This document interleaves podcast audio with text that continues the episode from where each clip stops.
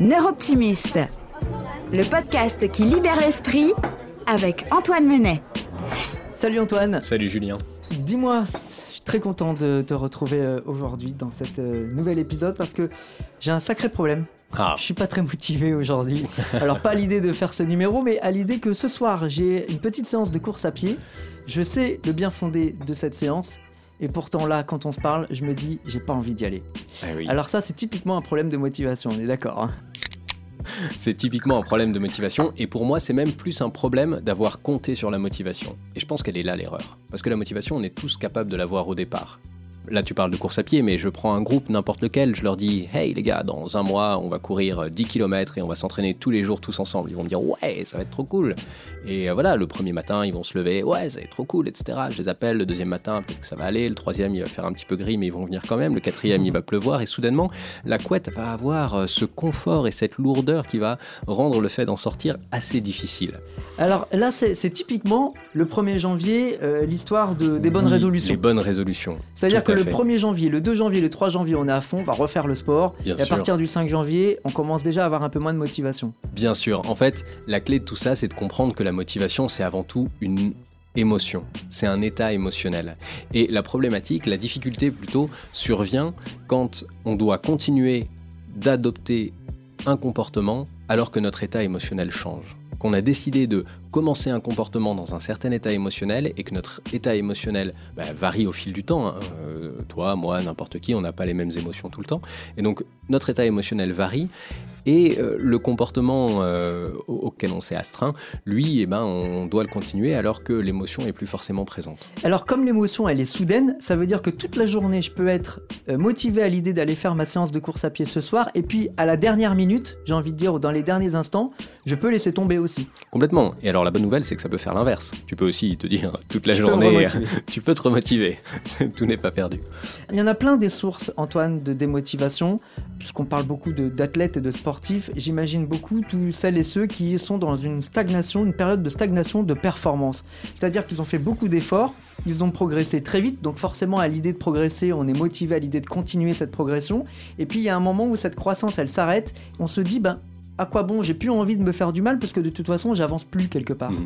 Comprendre la démotivation, c'est aussi comprendre comment fonctionne la motivation, c'est-à-dire qu'est-ce qui va euh, me déclencher cette émotion? Et une des sources de euh, motivation, c'est euh, le sentiment de réussite, le sentiment de compétence. C'est-à-dire que plus je vais sentir que je suis capable de progresser, d'avoir euh, des victoires, d'avoir des, des choses qui me montrent que mon travail est euh, récompensé quelque part, plus ça va me donner une émotion positive qui va venir nourrir ma motivation que je peux transformer en motivation. Autre problématique de motivation un peu compliquée à mettre en place, c'est euh, quand on est confronté à une incertitude, Antoine. D'ailleurs, on l'a beaucoup vécu après la période Covid. Il y a plein de compétitions qui ont été un petit peu entre parenthèses et j'ai entendu beaucoup d'athlètes se dire mais à quoi bon aller finalement à l'entraînement? Sûr. je suis même pas sûr de faire une compétition le week-end qui vient, le mois qui vient, les années qui viennent. L'année qui viennent, j'exagère peut-être. Oui, au final. euh, Effectivement, là, on est sur euh, une problématique qui est liée à euh, la source de la récompense, à la source de la motivation. C'est-à-dire que pour beaucoup d'athlètes, compétiteurs, compétitrices, finalement, les, plus grandes joies, les plus grands plaisirs, la source de la motivation est la compétition en elle-même, et pas forcément le processus d'entraînement euh, lui-même. Et donc, on va avoir un moment où, si on coupe la source de la motivation, eh bien, le processus en soi n'a plus de saveur, et donc on perd cette motivation. Une des solutions, c'est de retrouver du plaisir au processus, retrouver du plaisir à l'entraînement en soi. Ce qui est parfois difficile quand on est un athlète de haut niveau parce qu'on sait que les entraînements sont euh, exigeants, qui sont exigeants pour le corps, qui sont exigeants pour l'esprit, enfin bref. Une euh, solution autre pourrait être de trouver un, facteur de motivation euh, externe qui soit lié aux entraînements, par exemple, de s'astreindre à des entraînements avec des personnes qu'on apprécie, de, de faire un groupe d'entraide, etc.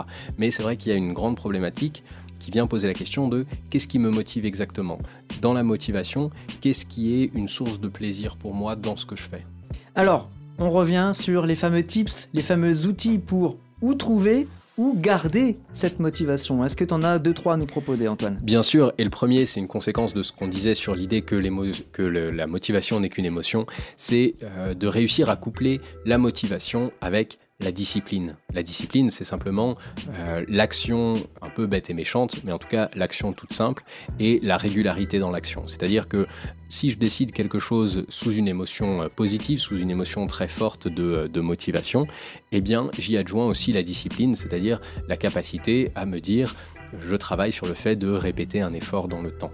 Donc réussir à lier à la fois la motivation et en même temps ne pas oublier quand euh, on est dans cet état de motivation et quand on projette un projet qu'il va falloir aussi miser sur la discipline.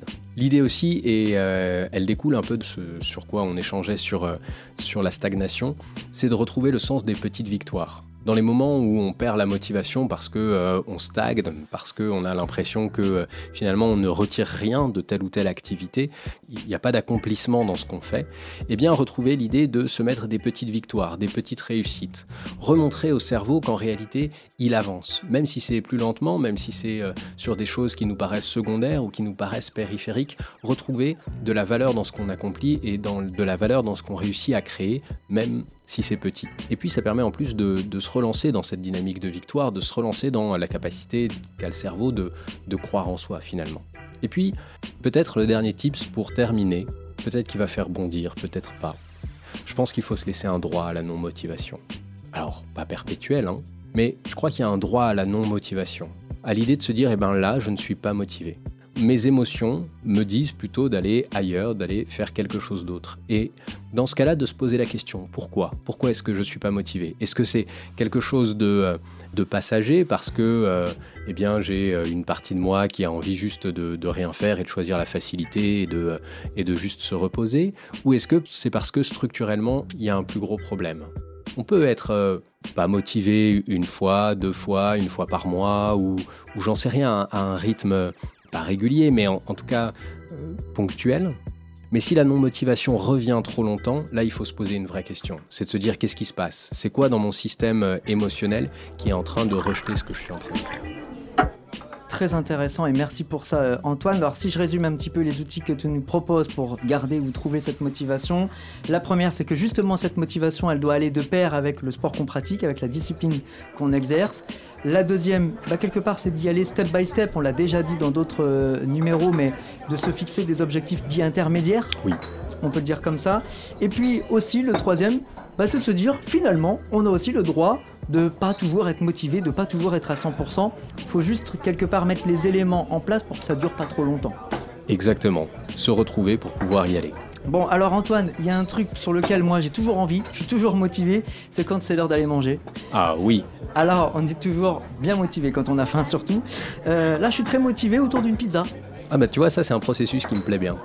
processus validé et activé. Allons-y.